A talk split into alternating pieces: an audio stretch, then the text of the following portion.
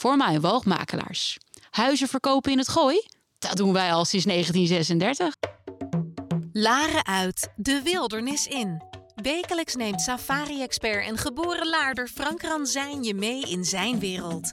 De wereld van ongerepte safarigebieden, de Big Five en de cirkel van het leven. Eten of gegeten worden. Een wereld vol safari-geheimen die hij met jou als luisteraar ontrafelt. Van de mooiste plekken om op safari te gaan tot de regels van de bush. Samen met prominente gasten uit de natuur- en conservationwereld neemt Frank je mee, Laren uit, de wildernis in.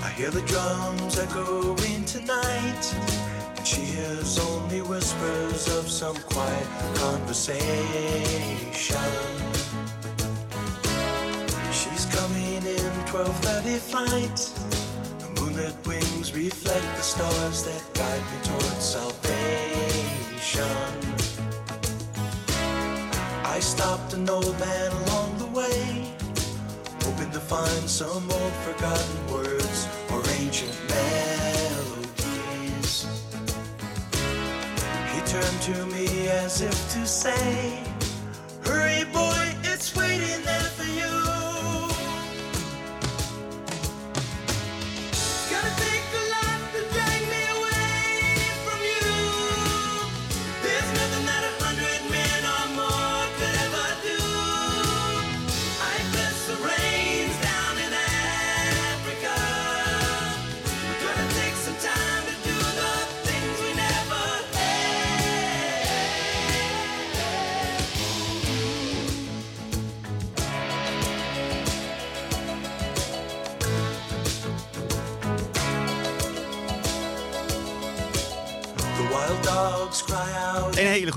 Voor diegenen die hebben ingetuned op ons wekelijkse programma van Safari Geheimen. Hier bij Dorpsradio Laren. Het radiostation voor Laren en het Gooi.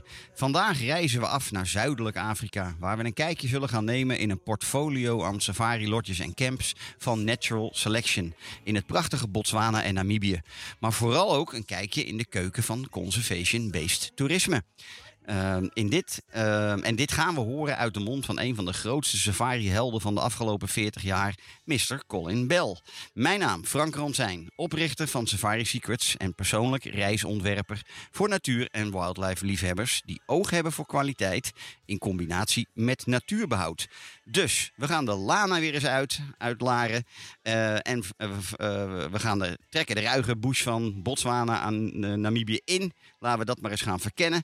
So it's all about time to introduce my guest of today, Mr. Colin Bell, co-founder of Natural Selection Botswana and Namibia. Colin, are you there?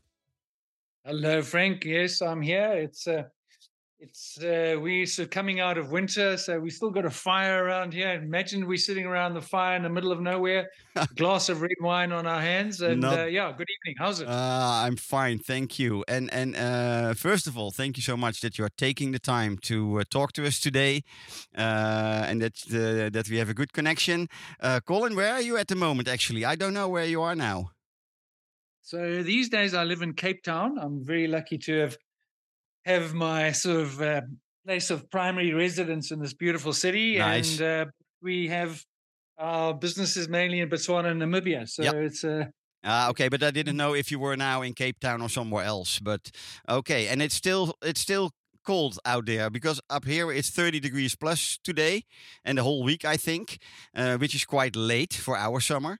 Uh, when the kids were uh, having their holidays, we had only rain, rain, rain, rain, rain, and now they are going to school and we have about 30 degrees. So I think um, maybe it's a little little better uh, where you are at the moment. No, yeah. This Frank. This is safari season, so we've got blue skies every single day in Botswana.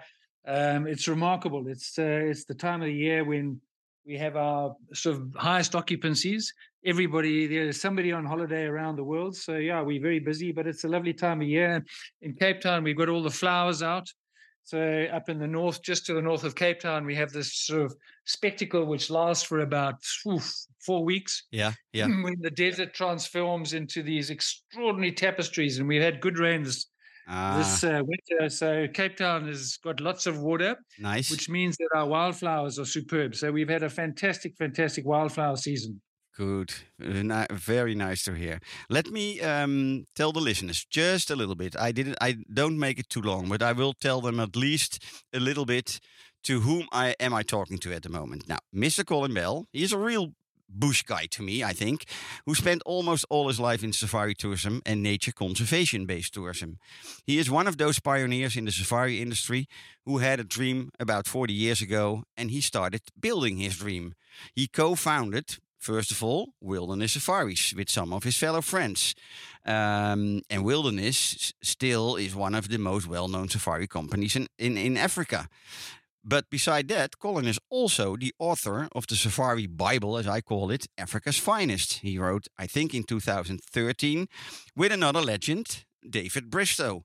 Now, Africa's Finest, that's the game changing book that celebrates the lodges and camps in Africa that are making a difference those lodges who practicing environmental friendly and sustainable tourism methods whilst also providing world-class safari and nature experiences.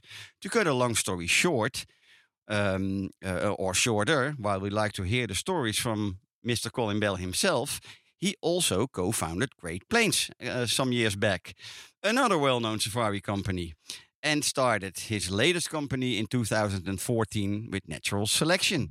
Now, to put one understatement to the table, to me, he is Mr. Safari himself, and he can tell us how the industry of conservation based safaris has grown through, uh, through those last 40, 40 odd years. Is that a good introduction, Colin? Sure, your coffee's a bit cold there, Frank, but I'll take it. Thank you. okay. Colin, uh, let's start. Would you tell us and the listeners where did your passion for nature and wildlife started? Can you say something about that? Yeah, I was very fortunate. My father and mother loved going to game reserves. So as a young kid, one Mhm. of the very first photographs I have of myself Yeah. is we're in Kruger Park and down in Shishlui. hmm And it was, you know, when you have wildlife and nature thrust at you as part of your early DNA, it becomes part of you all the way through life. hmm And uh, I spent most of my time as a youngster growing up in the Kalahari Desert. And we literally, we used to go out from our back door and mm-hmm. we were in the bush. And as young kids, we used to run around the bush with no shoes. We, as, we had tough as nails feet. We could just run around, and that was our playground. It was something which was just superb. It was the, the way we grew up. And once you've had that, it's almost like how do you young people get involved with uh, enjoying nature? It's almost like when the uncle takes you fishing. I was just fortunate to, to have a family hmm where we were literally all the time in, in our lives in wildlife places, in far off places. hmm And that kind of stays with you. And uh, I was very fortunate that my last year of university was 1976. And I was studying economics of all things, and I absolutely hated it. But I did a lot of geology and geography. Yeah. And one of the things in 1976 was the Soweto uprising. And my goodness, Johannesburg in South Africa was a tough place then. hmm And I made the decision not to go and do my first job in South Africa. And I was given the opportunity to go and be a safari guide in 1977. hmm And I started up there in 19, 1977 as a safari guide. And in those days, my goodness, things were rough. We had these Series 3 Land Rovers. We used to put nine people, eight guests, and myself Yeah, yeah. in one of these Land Rovers, and off we'd go for two, three weeks. We had no fridges, we had nothing, but we had fun. And we, you know, everything was wild. There was no roads, very few maps. It was an extraordinary journey for a young person to get out and just go and get lost and have fun with young people and um, and start to the, on this journey of exploring and creating a wildlife industry. So we were very fortunate that early days, but we also saw that a lot of the practices weren't great in those days. And if you look back in sort of some of the early studies in those days, when they looked at tourism, tourism was regarded as the second most extractive industry Mhm. after mining. Yeah. In other words, the money used to go somewhere else. The jobs, hardly any jobs were created. It was a resource which was used and, and abused in many cases, and there was very little going back. But the states generally, the countries generally funded the cost of the parks Mhm. and the cost, the, the park fees. I mean, I remember in those days, Botswana's park fees were two pula a day. Two pula today is round about 20, euro, 20 cents in euros. Yeah, yeah, yeah, yeah, yeah. Nothing. That was the park fees. There was no money. There were no jobs created, and the money generally stayed overseas. And so that's why it, it was regarded very much as an extractive industry, and that was, made worse by having very poor technology. So any little camps which were there, which were started, or hotels had poor sewage. They were throwing, uh, they were creating electricity through generators. So they were putting carbon into the atmosphere. And with tourism being a very extractive, non contributing, polluting industry, things weren't healthy. And what we've seen over the years is slowly over time, the ownership has become a lot more local. The technology has really improved. And also, governments had to withdraw their funding because they've got burgeoning populations. They've got to fund health, education, roads, infrastructure, and all these different things. So the governments withdrew the funding. And so we've seen over time how tourism has evolved from this extractive industry. And the one thing we learned about COVID is that actually today tourism funds conservation. It is almost the entire funder of all conservation needs. So we've had this remarkable transition in my lifetime, going from one end of the spectrum to being a complete antithesis of a pure uh, industry which is doing good to the only industry which is now sustainably funding conservation and biodiversity, and most importantly, ultimately climate change. And if you know, you only when you look at a map of Africa, and you you know, I don't think when you look at a conventional map, Africa looks about the same size as South America, about the same size as North America, the same size as Europe. But in reality, you can put the whole of Europe, plus the whole of America, plus the whole of India, plus the whole of the UK, plus the whole of China into Africa, and we've still got space. Yeah. And it's this remarkably big continent, which today is doing most of the sort of uh, sequestration of the carbon, which you guys in the northern hemisphere are putting out. Yeah. A lot of that is now taking place in our soils Yeah. in Africa because we're so big. And it's now becoming paramount hmm that not only for our biodiversity in Africa, but for the health of planet Earth, that Africa now is starting to need more and more tourism to help fund the conservation, which then in turn funds the carbon sequestration, which in turn then ensures that climate change is mitigated. It's one of these extraordinary turnarounds just in my lifetime. And to have witnessed this change hmm from 1977, when it is happy go lucky, anything goes, nothing about communities, nothing about conservation. Today, everything is about communities, everything is about conservation, everything about is now we're encouraging people to go to Africa. It's quite interesting when people say to me, you know, Colin, how can I become a good conservationist? And I say, well, go on holiday. And Exactly. purely by going on holiday, you're contributing con- to conservation. You're creating jobs, you're creating revenues. The governments have now got policies and processes to make sure that the money stays in the country and all these good things. So, yeah, it's been a remarkable journey, Frank. What a great answer, Colin, because you covered you covered already two of my questions, which is great because exactly uh, what you just um, easily and quickly in between lines were saying. About 10, 12 years ago, I am not too sure, you were also in Holland doing a presentation for a lot of people. And you were telling at that night, way before COVID, we had no clue about that what COVID was coming up. You were telling us who were there um, at that presentation that go not traveling and not flying because of the fly shaming, etc., is causing so much more damage than go go and do travel and do go out there because of what you just said very qu- quickly eh, the fact that as we go will contribute to so many people and so many households and put in so much money into conservation. So I'm glad you touched that already, and we will probably uh, uh, touch it again later on in the conversation. Um, because one of my other questions to you, because mm, we go back a little bit longer also, so I know you were also um, 25 years, I think, or longer. Was conservation-based tourism always your deeper meaning and goal of your work within the safari industry, or did that just developed along the way? Yeah, interesting question, Frank. It is one of these situations which evolved. When we started, we had almost no money. We had saved up enough just to. when I say the amount, so Chris, Chris McIntyre and myself, we started Wilderness Safaris. Mhm. We each had two and a half thousand rand, Mhm. which in those days was probably about a total of three thousand euros. Yeah. And with three thousand euros, we had to start a safari business. And we were able to buy old vehicles and fix them up and we just but we made an effort to make sure that everything we did was the very best. And chris was probably i still rate him as the best guy to ever be to be in africa. Yeah. remarkable guy. He could take an an eight month old child an 18 year old uh, teenager or an 80 year old and they would have the time of their life. And i kind of learned from chris how to make people happy. Yeah.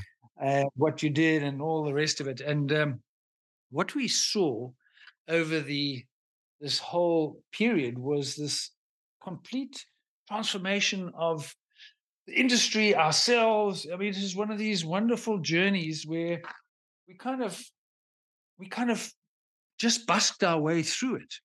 But we didn't have that amount of cash. And when we started we started in botswana. We Mhm. went and set up our little base in botswana we collected the money in botswana we were determined to do things well and we learned that by partnering with people Mhm. we could start to develop into we could expand our businesses number one Mhm. but at the same time help other people and what we did is we started partnering and our first real partnership with communities we stumbled into it by accident we Yeah. we expanded into namibia Mhm. and we went and we heard about a particular community way up in the northwest of Namibia in what's known commonly as the Kaokoveld. Yeah. And uh, it's the Kunene province, way Yeah. up in the Yeah. northwest. Yeah. And there was a community out there where they had not one person in the entire village had ever had a job. But we had heard that there were some desert elephants or desert adapted elephants in yeah. that neck of the woods. Yeah. And we kind of stumbled into this partnership with communities and we went to see the chief. Mhm. And I'll never forget it. It was mid November, way out in the Namib Desert. It was 40 something degrees. And we were agreed to meet this chief under one little tiny tree. And we sat and we waited and we waited. And eventually the chief arrived in this old donkey cart. And that's the donkey up front pulling this two wheeled uh, cart on the back. And uh, we watched the, the wheel wobbling its way up this little valley towards us. Yeah.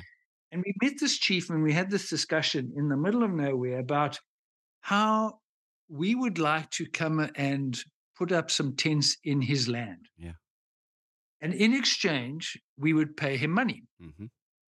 And this was the start of this extraordinary journey in Namibia where private sector, governments, and communities all started to work together. Because what we found is that even though we'd seen goats and nothing else Mhm. in our drive in, we had seen one elephant footprint. Mhm. And it was just that one footprint which has inspired us to go and do something in this area. Yeah.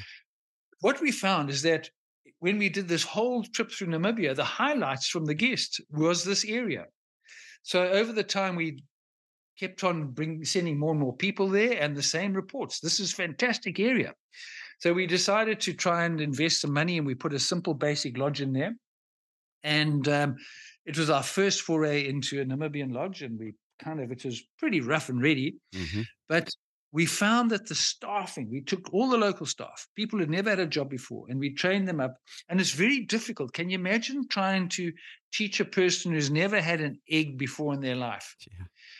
what the difference between sunny side up and poached and scrambled is? For that person, any egg, any way is wonderful. Even the difference between a fork and a spoon, probably. Uh, Absolutely. yeah, yeah, yeah. yeah. Absolutely. And running water Yeah. out of a tap. Yeah. You know, simple things like that. Yeah. But we found that these people had a basic, deep intelligence and understanding, and they grasped this whole story of tourism and hosting tourists by being themselves. Yeah.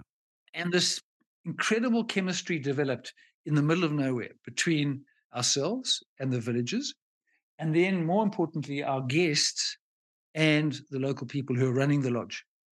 And our initial deal with them was a 10 year deal. So we would put, we built this little lodge, we put all the money in, and after 10 years, we had to give it back to them. But that was the way it was. We weren't concerned. And the 10 years came and went so quickly. We went back to the community and said, Well, congratulations, it's your lodge. And this is the uh, lodge called I was just going to ask. We are talking about Damaraland Camp, I think. Yeah, Eh? exactly. Yeah. And so anyway, we went, yeah, we go on. went to the Go on. to the community and we said, you know, the 10 years is up. It's now yours. And they said, what? no, we're happy as it is. Keep going. Yeah. So we had expected to have to give up all the assets and all the rest of it.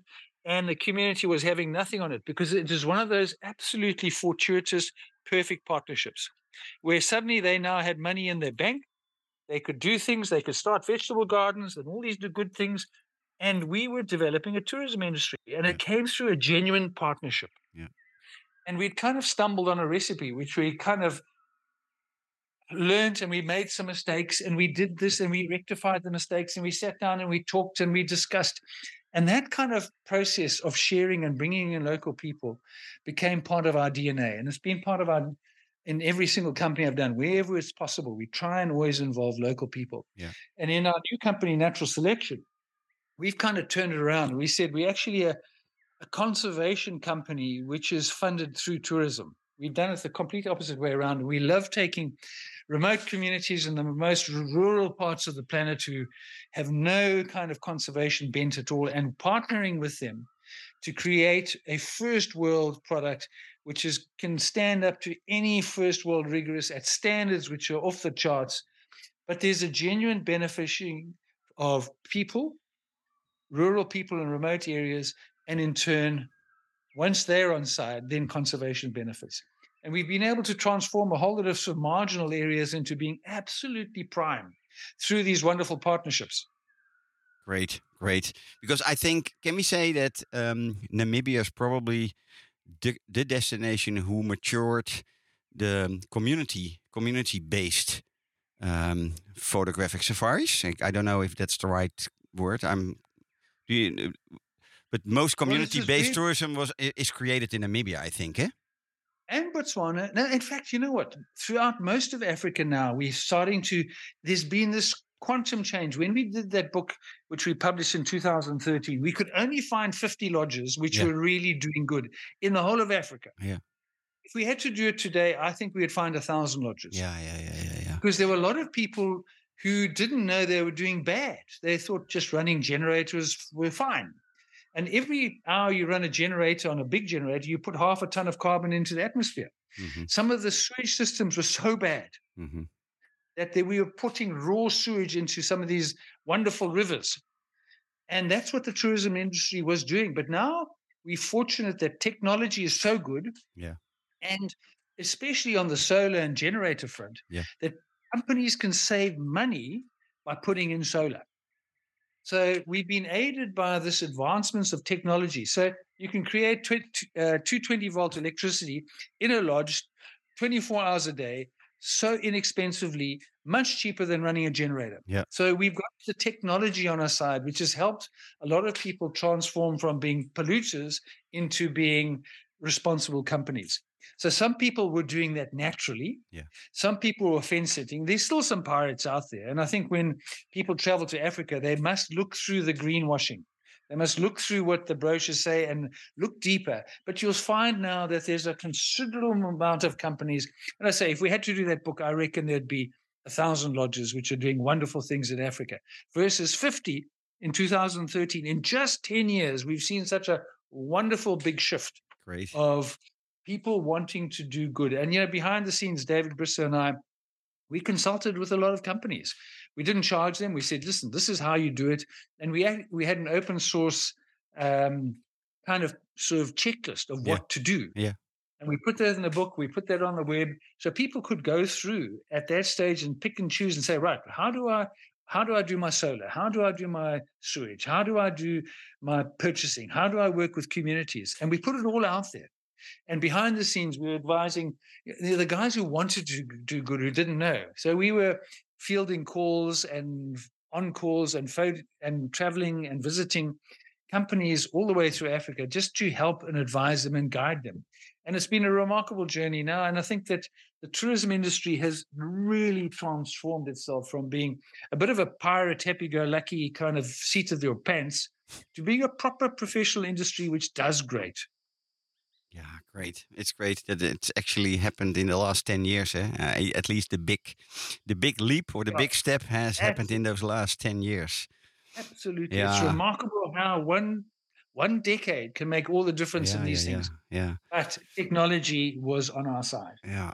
And things has been changed uh, because I know um, also about those 10, 12 years ago, you showed us a picture of the first Mombo, which you created. This one, uh, Mombo was one of the first camps, I think, eh? you, you did in Botswana. And you showed us how it looked like by then. And if you have a look on the website now, nowadays, how Mombo looks like now, something has changed in all those years. No, absolutely, Frank. It's it, there's been a transformation on every level, but the one of the most important changes is the amount of money going to communities. So, yeah. what we I'll give you an idea on one of our concessions. It's called Khwai Private Reserve. There's two parts of Khwai. hmm There's the public area and there's the private area. Yeah. Khwai Private Reserve is about two hundred thousand acres, uh, Mhm. hectares, sorry, hmm and we've got something like 56 beds. We've got Tuludi, Sable, Little Sable, and Hyena Pan. Yeah. So those lodges, we have to pay the communities something like 400,000 euros on the 1st of January, whether we've got one tourist or we got a thousand. And we through COVID, we had to pay. Yeah, yeah, yeah, yeah. So the communities now, I mean, you go back 10, 20 years, I mean, the communities almost got nothing. Now the communities, I mean, that's just one community, and that's on the 1st of January. Then we've got to pay, on top of that, we've got to pay a percentage of our turnover. I think it's 6% of our turnover to, to community structures. Then we've got to also pay the government their 14% VAT. And then we pay, then on top of it, the most important component is the salaries. I mean, the amount of the, the top end salaries. These lodges are mainly local, run by local people. Yeah. The, the amount of people are being employed there, I think that concession, we employ something like 200 people. hmm And over there, you've got a dependency ratio of about 10 to 1. So that little concession, and though Tuludi, Sable Alley, Little Sable, they support 2,000 people. Yeah. Yeah. 200 people physically in the in the reserve and, and their dependence off the reserve. So you get this extraordinary pull through of tourism now filtering all the way down into communities who are getting cash and jobs and training and skilling and upskilling and all the rest of it all in one. So it's one of these magic recipes where, and I keep coming back to it. If people want to do good, just go on a safari. Yeah, yeah, yeah, exactly. I was just going to say uh, that's what people should try and uh, remember if they have listened to this uh, and and they are planning a safari, that they should be aware of the positive impact they they make by traveling to those type of uh, areas because we also know there is good and there is a little bit less good uh, uh, places all over, but that's with everything. Um, I always ask my clients just be aware of what you are planning. Let me help you by planning. Um, I hope to know most places where we know where the money is going, or at least that we know that the money is going into the conservation side and the communities. Exactly just what you were telling. I don't have to repeat it. Um, so it's something really good to know that you're doing a lot of a lot of good by by visiting those areas. May I ask uh, a, a difficult question, or maybe, uh, and if you don't want to answer, don't. Um, wilderness became big. eh? What you started with some other guys became big. What may I ask you? What made you decide to go a different direction and go into something totally new? So, you know, we started, you know, I'd kind of retired when we did the, I did two books. I did one on the sort of the good, the bad, the ugly of the tourism industry, which is uh, There's Africa's finest, and then Yeah. we did another one all about the elephants of Africa. It was a collaborative effort where we tried to pull in all the different experts of e- of elephants around Africa. And we're doing one now on the lions of Africa. Okay. And I kind of retired, Ah, okay. and then a community which I'd been dealing with in South Africa Mhm. uh, approached me and said, Colin, we would like you to come and tender for our opportunity. And this is along the wild coast of South Africa, sort of south of Durban, north of East London, is Mhm. a place called Mkambati, which has to be one of the most beautiful reserves anywhere I've ever seen. There's waterfalls which flow straight into the sea. Uh, you'd be watching a herd of 100 eland, and behind that, you'd have dolphins, and behind them, you'd have whales. And the greatest sort of single migration on the planet, they call it the greatest show on earth, Mhm. Earth, uh, the shoal, S H O U L. The millions and billions of sardines flow up, swim up the coast of South Africa, followed by hundreds of thousands of dolphins and sharks and whales and all the rest of it. And that happens once here in June and July, and it goes right past here. Plus, this extraordinary environment, and the community has been awarded back this piece of land. They were thrown off in 1922 Mhm. to make way for a leprosy hospital. And in the New South Africa, if you were thrown off your land after 1913, you could claim to get your land back. And this piece of land is now owned by a community, and they want to keep it in in wildlife. And they asked me to come and tender. So I'd kind of gone into retirement, and then I tendered with this community because they said I, they'd like me to, and I won the tender. And I'm sitting now. What do you do with one lodge? So we're building that now. It's going to open in, um, I saw in it. February Yeah, I saw year. that you were involved in that. Yeah. and that kind of thing. You're stuck with one lodge. So I was having lunch with uh, one of my old partners at Wilderness, and I s and he'd also left, and he was kind of semi-retired. And I Mhm. said to him, "Well, what are you doing?" And he said, "Well, mm, I've got a share in a, in a lodge in Botswana." And I don't know what to do with it. And I said, mm, I've got the same. I've got a share of a lodge here in South Africa, which we're going to develop. And uh, and we said, well, should we put the two together? And we agreed. And it's amazing. And then once you, we put the word out, I mean, between Dave, my partner Dave and Smeerdijk, uh, good Dutch name, by the way, Yeah, yeah, yeah. Um, Very much James Dutch. Ramsey and myself, yeah. and then and uh, Dave's wife, who's a, a full-on, she's a PhD, uh, she's a doctor in um, in environmental sciences. The four of us got together and we said, okay, we start this new company called Natural Selection, hmm but we want it to be a conservation company, and we'll fund it through tourism, as I said. And is amazing. As soon as we put the word out that we were starting a new company, we had all these offers thrown at us. So today, we've only been going since, well, behind the scenes in 2014. I think we launched in 2016. Yeah. Today, we run over a million hectares of land, uh, which we control and manage. We've got 24 different lodges in Botswana, Namibia, and one in South Africa called Lekkerwater. Ja, lekker water. And then we've got, uh, we're opening one in uh, along the Wild Coast in early next year. Ja, ja. And we, it's just through people approaching us. And a lot of them are communities. They heard that we're in business and said, listen, please, please, can you come back? Can you come back? And it's uh, this kind of was supposed to be a fun little business has kind of evolved into a proper, proper business. I mean, we put brand new, and I think we've, we've, we take one and a half percent of our turnover Mhm. and we put that directly into conservation. It was kind of based on the Patagonia model, you know, Patagonia clothing. Yeah. And they take one percent of their turnover and they Mhm. put that into uh, into into good things for the world. And we said, no, we've got to be fifty percent better than Patagonia. so we so we took one and a half and, and we fund a, a trust, which we then um, we go out and we do we get donations and stuff from our guests and stuff like that. But we fund this trust. I mean, we've already put something like a million and a half dollars into conservation projects, purely from our own money. Mhm. And it's remarkable how these things start to get their own energy and their own impetus. Yeah. But it's been one of these wonderful things where we we're not having to worry about where we're going to get the funds from because we have the funds from our turnover. Yeah. So we're able to create these projects and we know that we've got longevity because part of the problem is if you start a project and you don't have longevity, uh, a failed project is better is often worse than no project Because if you build up expectations and suddenly the funding dries up, like in COVID, um, you're in real trouble. So we've we've put our own cash in there, and we fund our own trust, and we can do our own good work, and we know it's susta- sustainable through time.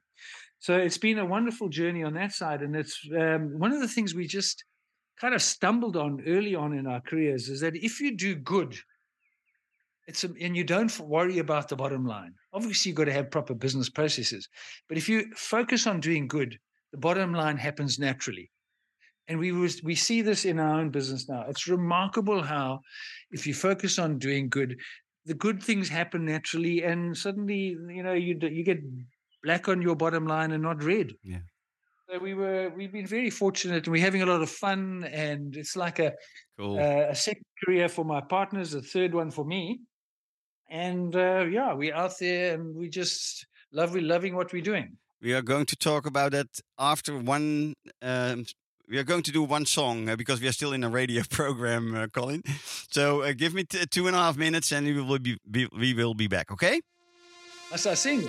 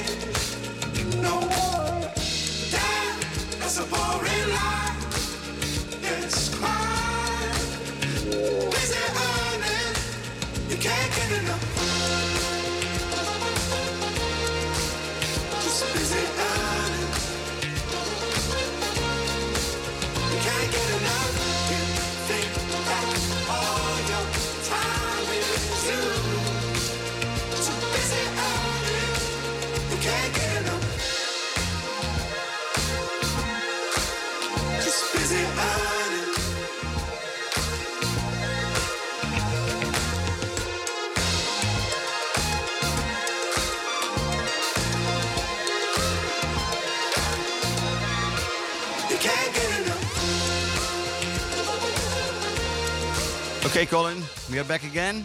Are you still there? I thought you wanted me to sing, but I, I No, no, no, no, no, no, no, no, no, no, no. I just, I was, uh, no, because we are in the middle of a radio uh, program. We sometimes do have to uh, put in a little bit of music, so that's why we always trying to put in one song in the middle.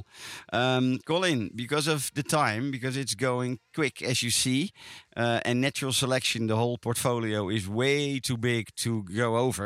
I wasn't having the intention of doing that, but. Um, do you have your personal favorites within the collection which you want to point out and tell something about because of the very um yeah iconic um things what what what what created those places is there your favorites Frank, is like asking somebody to name their favorite child. I know, I know it. I have to. I know uh, because I can name them all, but then people still don't know. Beside the people who have been in Africa before, uh, but uh, just name some of those very iconic places. Not so much because of. I I always say let's not so much talk about the bads. Let's talk about why that area is so special, or why do you have to go there?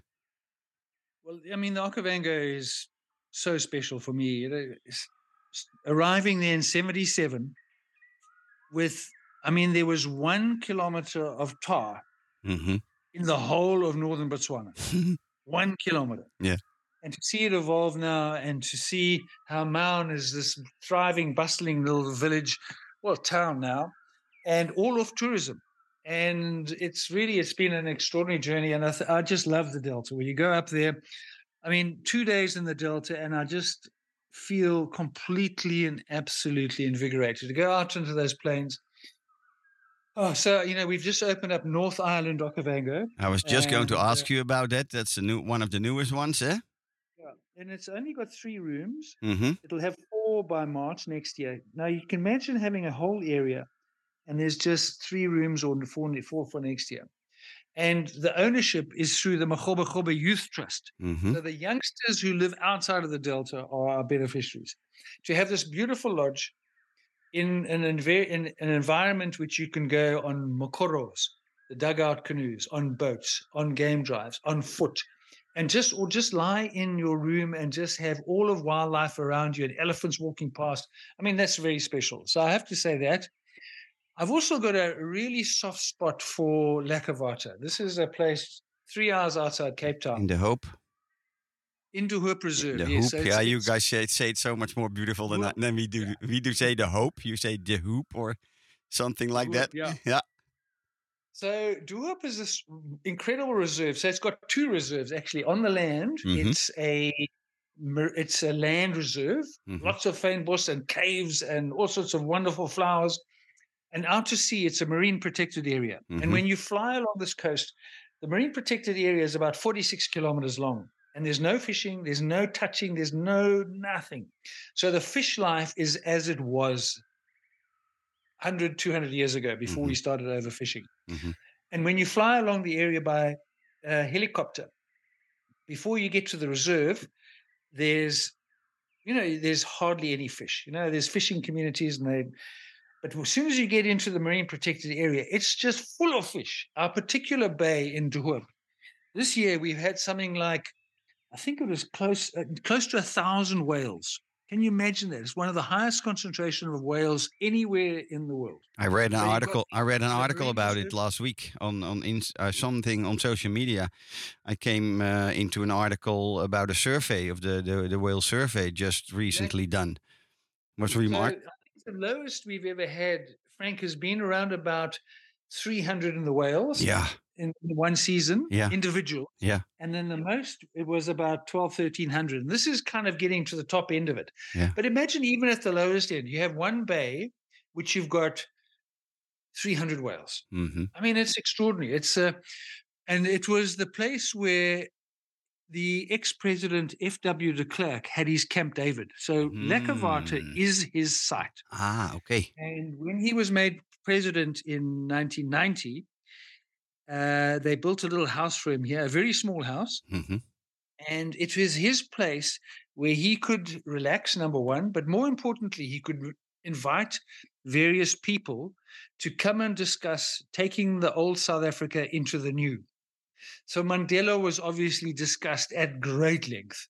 Uh, the Constitution was debated by many people on the site. And we thought the story was all about de Klerk and Camp David and the transition of the old South Africa to the new, and how a lot of those crises were solved in that particular, on that site. hmm And then uh, just be, uh, literally a week before we were going to sign the lease, there was uh, it had a thatched roof and there was a felt fire and the, the building bu- burnt down, and we had to start again. And we built this little seven roomed lodge there, and we thought the story was all about de Klerk. Yeah. But my goodness, the fish life and the marine life. We've got a fantastic series of guides. We've got our, our team there is unbelievable. And what we're the only lodge in South Africa where we have scheduled departures. Everybody arrives on a Monday, a Wednesday, or a Friday. So everybody arrives, they leave their car six kilometers away. They leave their troubles behind, they leave everything behind, and we transport them over the mountain to this place right on the coast. I mean, literally, the crashing waves are just below your toes. Every room you're just looking down, and the and the dolphins around. But the real story for Lekkerwater is that there was a fellow called Professor Henshilwood who managed to raise something like 600 million euros to assemble the best scientific team on the planet.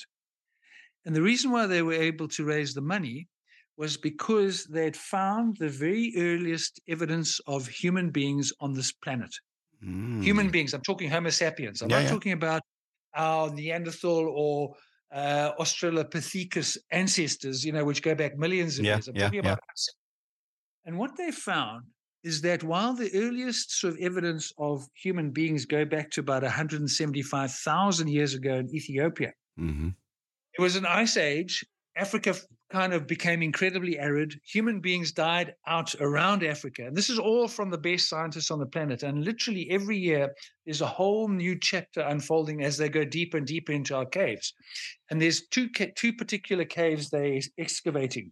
One which is in De just around the corner from us, and one is just outside De And this team is going deeper and deeper. And every month they spend in these caves is a year in the laboratory and the scientific extraordinary stories you know and one of the greatest sadnesses i think for many african politicians is the traditional narrative was that early human beings started to only evolve and be able to create thought patterns outside of the brain once they'd left Africa and migrated out of Africa and they got to the caves of Spain and France 30, 40,000 years ago. So their narrative has always been people had to leave, Homo sapiens had to leave Africa to colder climates so that the brains could evolve.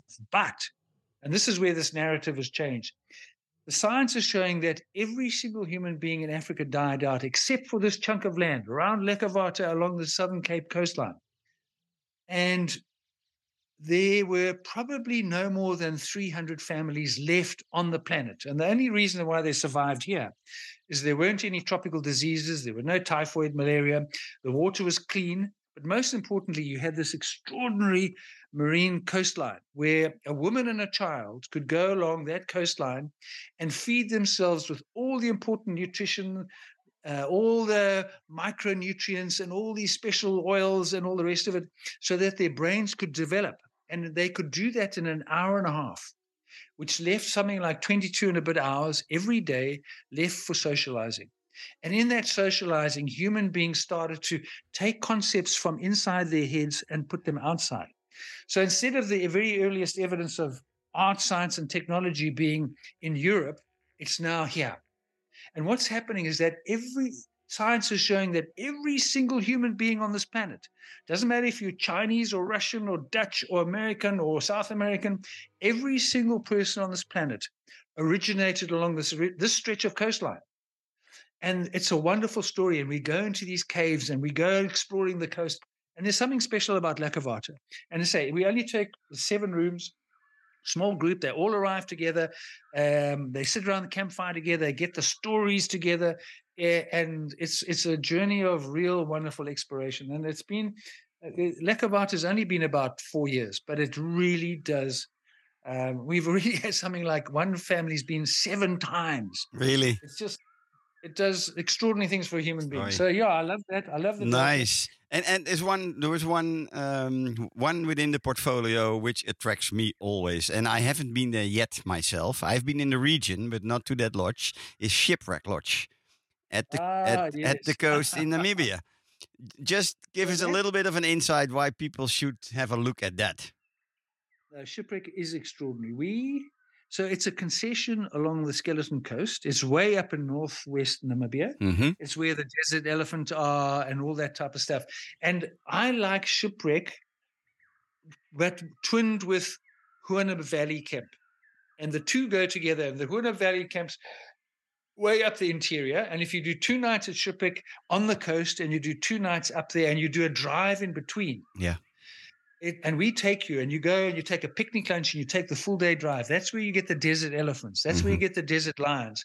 And f- into the interior, you get the Himba people. Yeah. So shipwreck is this wonderful small lodge right on the on the blustering coast of the Skeleton Coast, and everything happens there. And uh, in the it, at nighttime, it's always cool. The Skeleton Coast has got a cold, uh, water's off the shore, Yeah. and the mist comes down, and it's kind of eerie and spooky, but you're nice and warm. And you know, And there's it's not a great, great design. I love the design of the of the, great the- design and also great construction. Yeah. So it's built against host against the elements, and then you do the drive inland, And to go and see elephants surviving in this absolute harshest desert conditions yeah.